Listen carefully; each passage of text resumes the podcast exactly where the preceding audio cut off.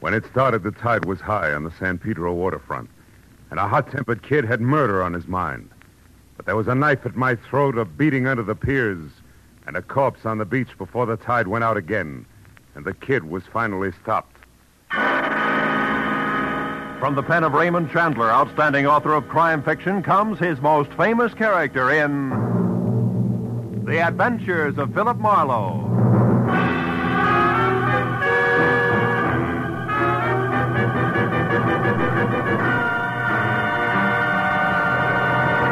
Now, with Gerald Mohr, starred as Philip Marlowe, we bring you tonight's exciting story, Night Tide.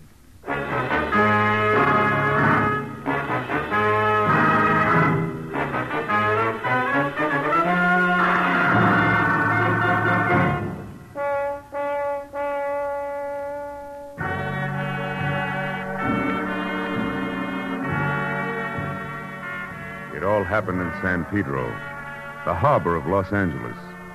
The lights on the ships were fuzzy through the wet mist that creeps up out of the ocean every night. And I drove slowly looking for the establishment of Mike Basso, my new client.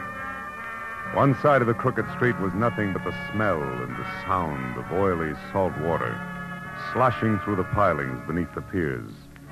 On the other side was a tangle of warped, dingy buildings, equipped to satisfy the thirsts of reckless men never get beyond the waterfront of any port.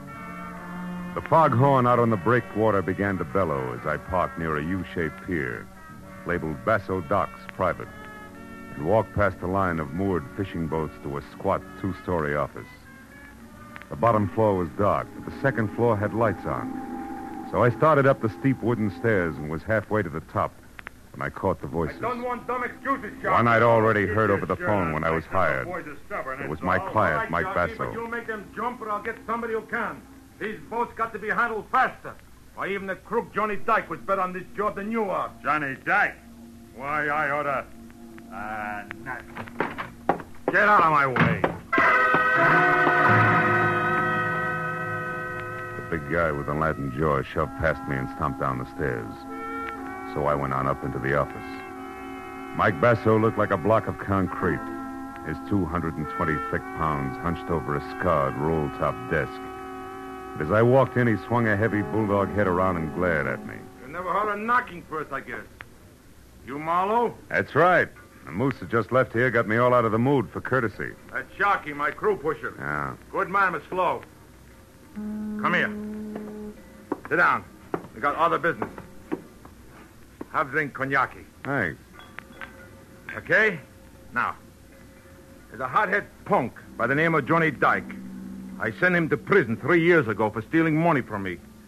I made it as tough as I could for him. Any special reason why? Sure. Because I trust a fellow who works for me. Uh-huh. Johnny Dyke used to have Sharky's job, but he took advantage.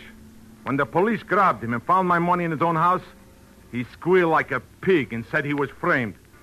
Like all cheap punks do. Hmm.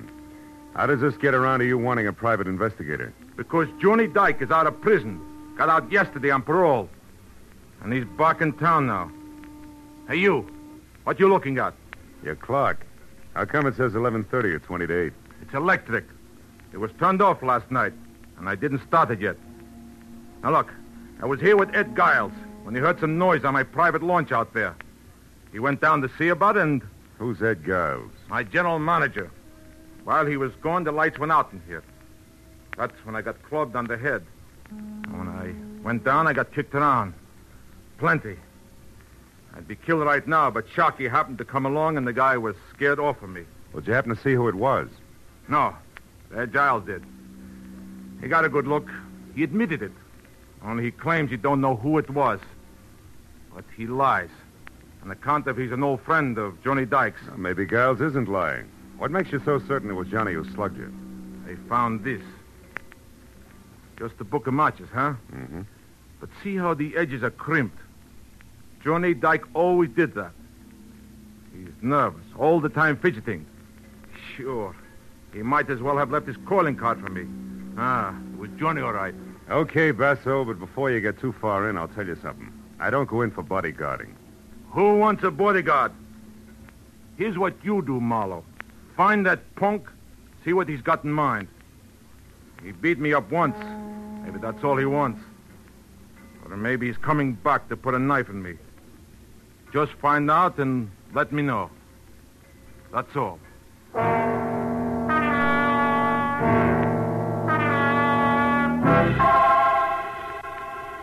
Looked out at the fishing boats along the pier, gently nudging each other, while Mike Basso told me that Johnny had a blonde wife named Christine, who ran the Albatross Cafe, and that Ed Giles lived alone in a house at 43 Terminal Road. That was enough for a starter. So I said I'd keep in touch and left.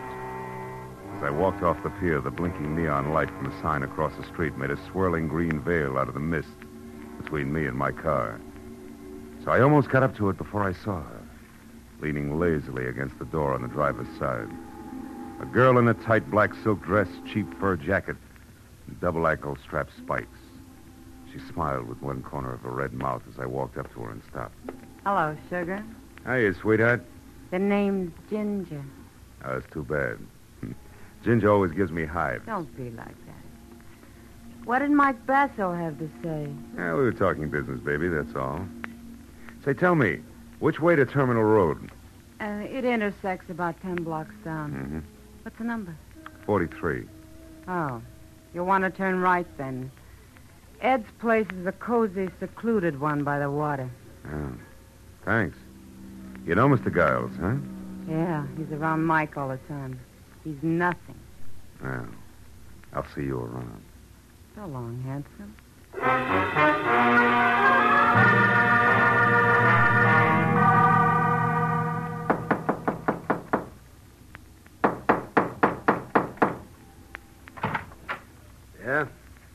Something? You Giles, Mike Basso's man? Yeah. So what? I'm Marlowe, private detective. I'm looking for Johnny Dyke. Why'd you come here? Is you're a friend of his, the only one? I haven't seen or heard from him, so I'm afraid I can't help Now, you. wait a minute. Let's go inside. I'd like to talk about Hey, the kid. now look. He's put himself in a pretty hopeless situation coming back here to Pedro. What do you think? Because he's got enemies like Mike Basso and Sharkey? Yeah. What's he going to do? Fight it out or be smart and leave town? Listen, private investigator, I told you once. I don't know because I haven't seen him. You're a liar. You saw him last night. You're working for Mike, aren't you? Get out, it. Don't shove. I'll shove harder than that, brother. Okay, Giles.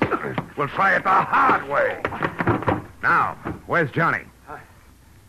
I don't know. Come on, get up, get up. Let's play again. You saw him last night, didn't you? Didn't you? All right, all right, all right. I saw him about 11.30.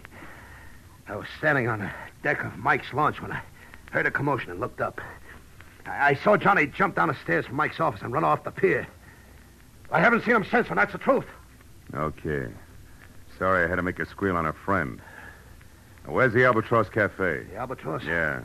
On the corner of Front and Castle Avenue. But look, can't you leave Chris out of this? She's a good kid. She's been through a lot already. Think Johnny's going to leave her out of it? Besides, it's for her own good that I want to see her. Yeah, I suppose you're right. But I, I'll tell you something for your own good, too, Marlowe. If you find Johnny Dyke, don't push him too hard. He was tough before he left. Now he'll, he'll have rawhide for brains. Depend on it.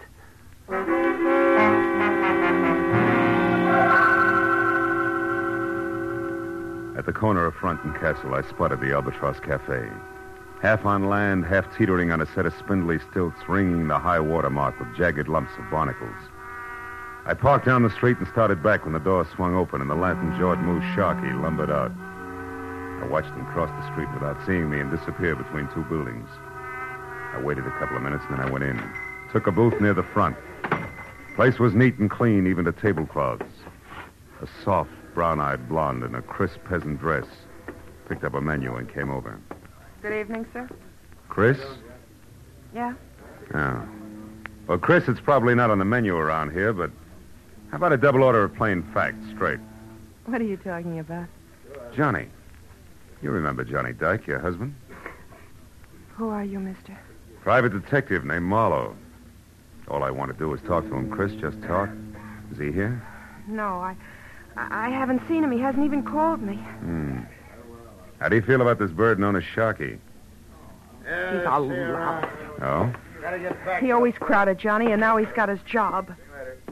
I hear he knows something. Have you seen him lately? No, I haven't. That's funny. He just left here. Okay, so I'm a liar. Maybe you're just blind. I've heard that love does that, baby. Maybe. Is there any skin off your nose? No. Cigarette? Then how about a match for me, huh? I suppose so. Let's see. Yeah. Here. Thanks. Hey, these are cute. That crimp border on the edge, especially. The one put there by somebody's jittery thumbnail, huh? Listen, I- Maybe I- your eyes are bad. Maybe not, Chris. But you better do something about your nerves. They're shot. Good night, baby.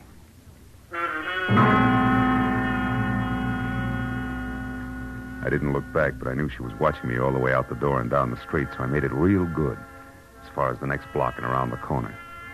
Then I doubled back fast and stayed in the shadows until I got within sight of the Albatross Cafe again. And in time to see a man ease out a side door and slip out of sight among the pilings under the building. I moved in closer and found a rickety trail of greasy planks that led out through the forest of slimy pilings under the piers. I'd have felt better on a tight rope, but it was home ground to Johnny Dyke. I felt my way slowly along the slippery planks.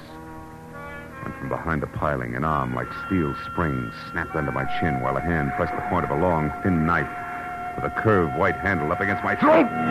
You said you wanted to talk to me, Marlowe, so talk. But fast, because I don't have much time. Ease up on my throat, will you? Okay? There. Yeah. You're a sucker. Why don't you try to give up? Trying to even the score. Get out of town and forget it. Yeah, sure. Sure, to you, that's easy. You didn't spend three long years in the cooler for something you didn't do. Uh. I'm going to get even, all right. I don't know how for sure yet, uh. but I will. Wind up right back in the coop, sucker. If it keeps this time, is it going to be worth it? Could be. I was a good boy up there. Every time I wanted to slug a guard, I said Mike Basso to myself instead. Now I got it all bottled up inside me. I'm not going to carry all that hate around forever. I'm going to get rid of it, and there's only one way to do it. Ed Giles was right. You've got rawhide for brains. You better put the knife away, Johnny. I think we got visitors. Sure we have, Marlowe. Rats. Big ones. The piers are full of them. You should feel right at home, Just punk. don't sleep too long, pal. Oh!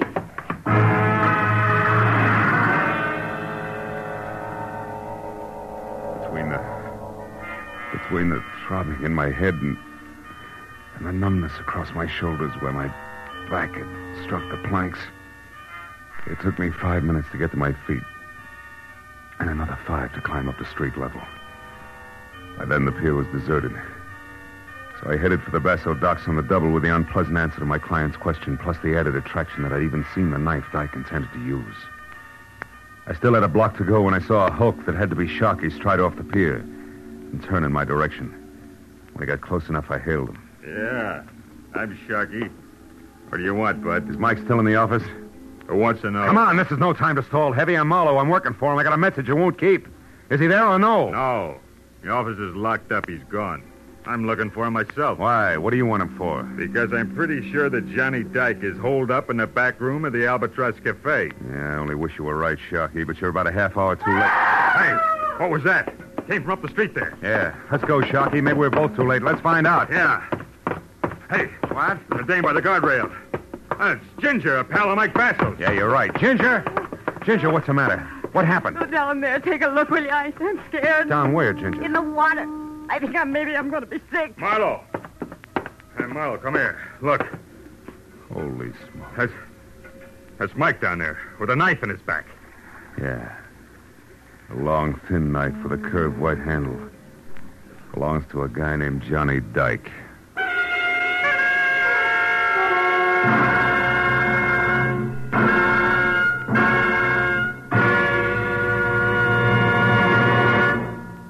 In just a moment, the second act of Philip Marlowe. But first, he may be a close neighbor of yours. At least he lives quite near you. You go to the polls, you elect him, you bid him farewell, trusting him to represent you in Washington.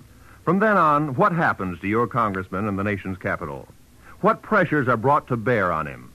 In how many hundreds of fields must he rapidly become a good expert? Why does he vote as he does? Tomorrow night on CBS, you'll hear Ralph Bellamy, star of radio, stage, and screen, playing a typical freshman congressman in the 81st Congress.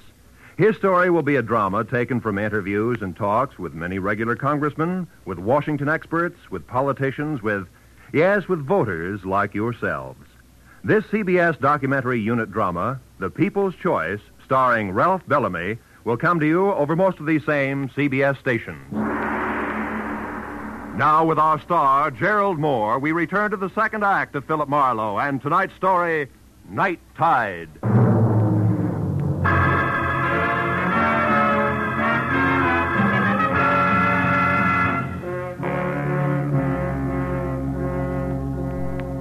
Lying with his face muzzled into the sand and the rest of him half submerged in the shallow lapping water, Mike Basso was violent death at its ugliest. Ginger turned and walked slowly away from us, trembling like a wino caught in the morning sun.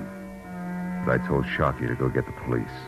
And I headed for the Albatross where I figured I might get a lead on Mike Basso's murderer. When I got there, I skipped the formality of the front door and quietly moved around to the back, where I entered without knocking and made my way along a narrow, dusky corridor as far as a half-open door labeled Private, where I met Christine Dyke talking on the telephone. She looked up and gasped at the sight of me and then slammed the phone down abruptly. I was willing to bet that the party on the other end had been husband Johnny. Nobody else. What do you want, Marlowe? Most of all, one Johnny Dyke in handcuffs. Don't bother with the my man pitch, honey, because at the moment the lyrics will make me sick. I just left a corpse that used to be Mike Basso. Basso. Dead, Marlowe. Yeah. All because of Johnny's knife that's sticking in his back, Chris. No. No, Marlowe. Johnny wouldn't do a thing like that. He couldn't. You're wrong, Chris. He did. Now, where is he? I, I don't know. You're lying, baby. You were just talking to him on the phone. You gotta know. No, no, I don't. He he didn't say where he was or Oh, what? or anything about Basso being dead. So don't move, Marlowe. Well, husband with knife, wife with gun. Charming couple. Never mind that. I'm not going to see Johnny in trouble again for something he didn't do. So get in that closet, Marlowe, where you'll be out of the way. Now. All right. In it is. But first, baby, a word of advice. He isn't worth it, believe me. I don't. So get in and keep your mouth shut.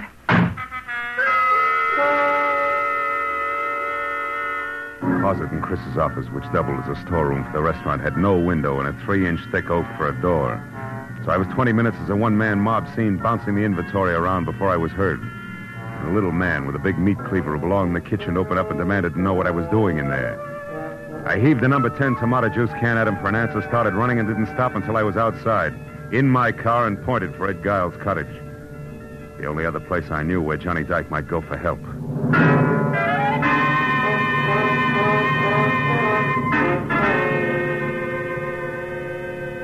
Came to a stop at the house and found Giles himself standing on the outside steps looking puzzled at a pair of taillights that were blinking out of sight, I knew I was too late. Yeah, Marlowe, it was Christine. And all upset about getting her hands on $500. Said I had to lend it to her for Johnny's sake. She say why? No, only that he needed help. Murderers usually do. Your boy Dyke just killed Basso Giles. A knife in his back. Johnny? Johnny killed Mike. About an hour ago over on the beach. Tell me, did you give her the money? Ah. She ran out of the house before I even got to my safe. Without saying anything? Without saying a word, Marlowe. I wouldn't even know she was gone yet if I hadn't heard Heard what, Guy? the desk drawer in the living room. Come on, Marlowe, quickly. I uh, heard the drawer open when I was inside near my safe. I wondered what she was looking for when I called for it. You got no answer. You ran outside after her, is that it? Yeah, and I... Hey, Marlowe, they're gone. The boat keys. She must have taken them for Johnny. Asking for the money was only a trick to get me out of Wait the room. Wait a minute, wait a minute. What boat keys are you talking about, Giles? The master said, Marlowe. Two keys on a large brass ring. They fit the ignition lock on any boat at the Basso docks. She knew I had them. Yeah, but she also knew that even as a friend of Johnny's, you'd balk at handing him over if you knew he'd killed Basso, right? Or are you still shielding old friends, Giles? Which is it? Don't be stupid, Marlowe. I'd draw the line someplace. All right. Now, one more question. Do you have a gun? A gun? gun? Oh, yeah, I, do. Good. And get it, because we're going to the Basso docks, Giles. Come on.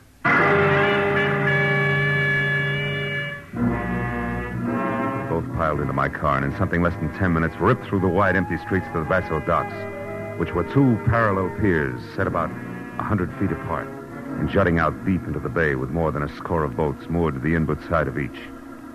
But when we were out of the car and saw nothing of Johnny Dyke or the girl, and heard no sound other than the dull thump of wood on wood and the rhythmic slap of water against the hulls, I decided that we should split. And I told Giles to search one pier carefully while I took off for the other.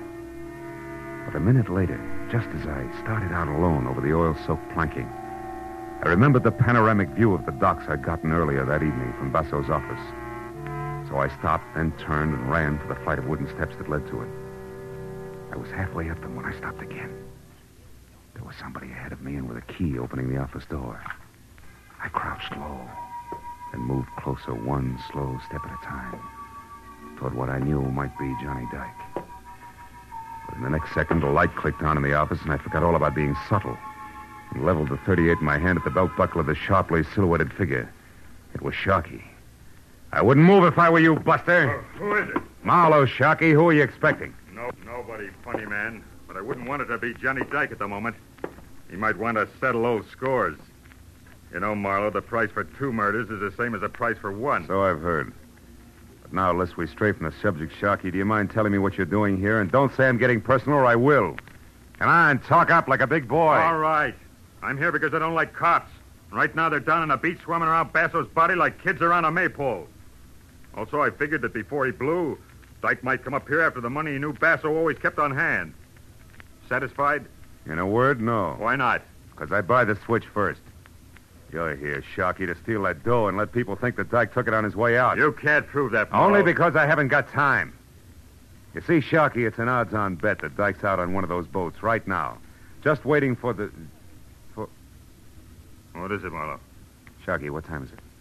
Huh? The time! Quick, what is it? But it's 11.35. Uh-huh. Why? What's that got to do with Dyke shoving off? From where I stand, everything. Now, look, Sharky, get back down to those cops. Get Get 'em up here. And... Hey, Marlowe, look. Over there at the end of the starboard pier. It's Dyke. Yeah, and trying to get away. Go on, Sharky. Get to the cops fast.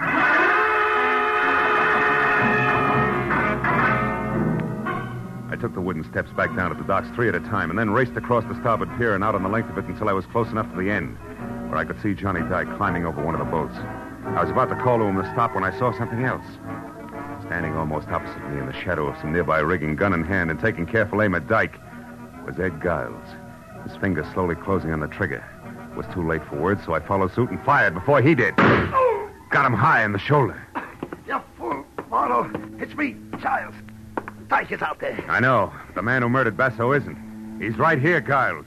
What do you mean, Marlowe? But I just found out you're a liar about seeing Dyke last night from the deck of Basso's launch. You couldn't have. So what? So you weren't shielding him, Giles. You were framing him.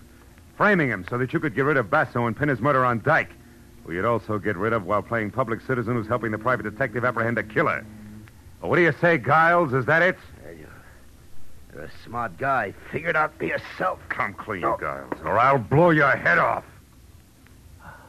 All right. All right, Chris and I framed Dyke. Chris, Yeah, what are you giving me? honest, Marlowe. We figured that we'd be in the clear with the money we took from Basso.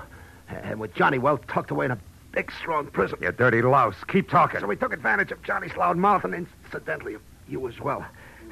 With Basso gone, I was going to step into his spot. You're the one with the loud mouth, Giles. Well, Little Red Riding Hood. And I went for your line. Funny what a sucker a smart guy can be. He wasn't the only sucker, baby. Ah, Johnny! Stay back, Johnny. Shoot if they move an inch. He's got a gun. Shoot him, Chris. Shoot. Come on.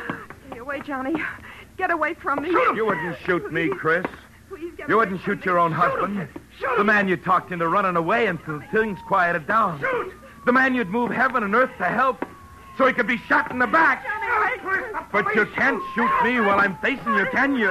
You cheap, filthy, double-trusting little scum. That's enough. Johnny, cut it out. Okay, Marlowe. Okay.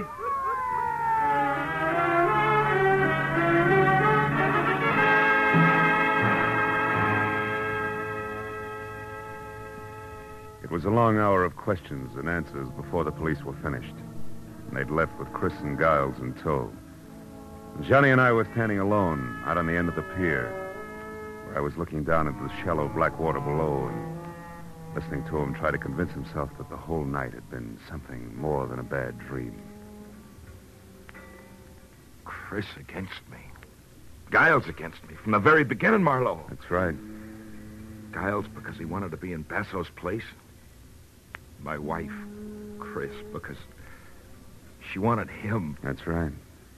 When Basso hired me to see what you had in mind after that beating he'd taken from what he thought was you, but was really Giles laying the groundwork, I fell into the role of star witness. Hmm? Somebody reliable enough for them both to play against. Oh, yeah, I get it. Yeah, so you could testify that at, at first Giles had tried to shield me like a, a good friend, Yeah, and in the end had to kill me when I tried to escape. sure. And just to make sure there were no slips, Chris kept feeding you instructions under the heading of wifely advice. Yeah, it practically ran on a timetable, Johnny. Yeah. But there was one slip. I found out Giles was a liar and trying to frame, not shield you. Huh? How, how was that, Marlowe? Well, look, he said he saw you beat up Basso in his office at 11.30 last night when he was down on the deck of Basso's private launch, investigating a strange noise. Yeah? Well, Johnny, he couldn't have. Because at 11.30 last night, as well as 11.30 tonight, the tide was low. Of course, the launch with it. And from Basso's office, you couldn't even see the launch. Or, or the other way around. From the launch, you couldn't see the office, right? That's it. So in the end, Johnny, you did have a friend who stuck by you. The sea. Yeah. I guess that's as good a place as any for me. Maybe the sooner the better. Any place in particular? No, just the sea. I'll drop you a card whenever I make port, Marlowe. After all, I really had two friends. I won't forget that. So long, fellow.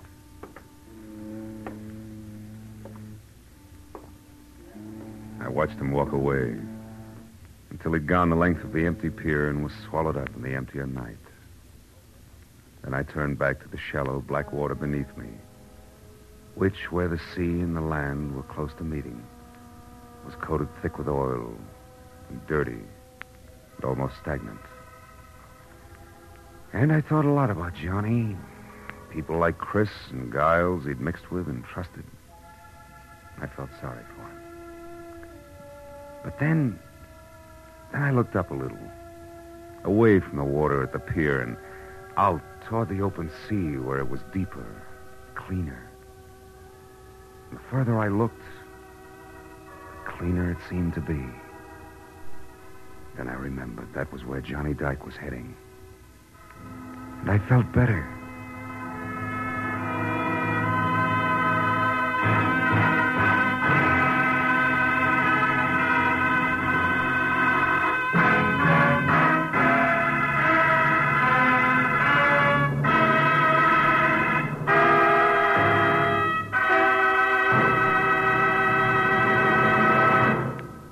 Adventures of Philip Marlowe, created by Raymond Chandler, star Gerald Mohr, and are produced and directed by Norman Macdonnell.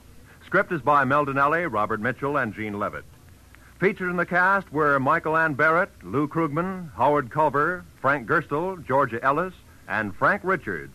The special music is by Richard Aurandt.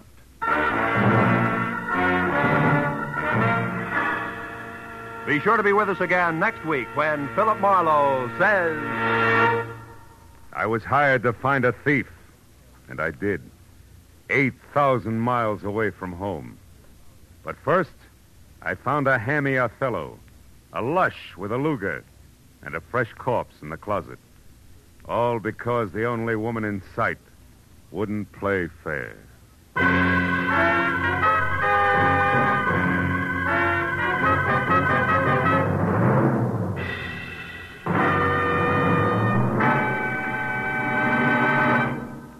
A tortoise told a household pest, goodbye, goodbye. And MD said, you'll pass the test up in the sky. This is the newest Phantom lyric on CBS's Saturday Night Sing It Again program. And later tonight, over most of these same CBS network stations, you'll hear the Phantom himself singing them. $51,000 ride on solving the Phantom's identity and answering one more question about him. 26,000 in wonderful prizes for telling who he is, 25000 in cash for answering the extra question. How's for listening in tonight? Phone calls go out to CBS listeners throughout the nation. This is Roy Rowan speaking. Now, stay tuned for Gangbusters, which follows immediately over most of these same CBS stations.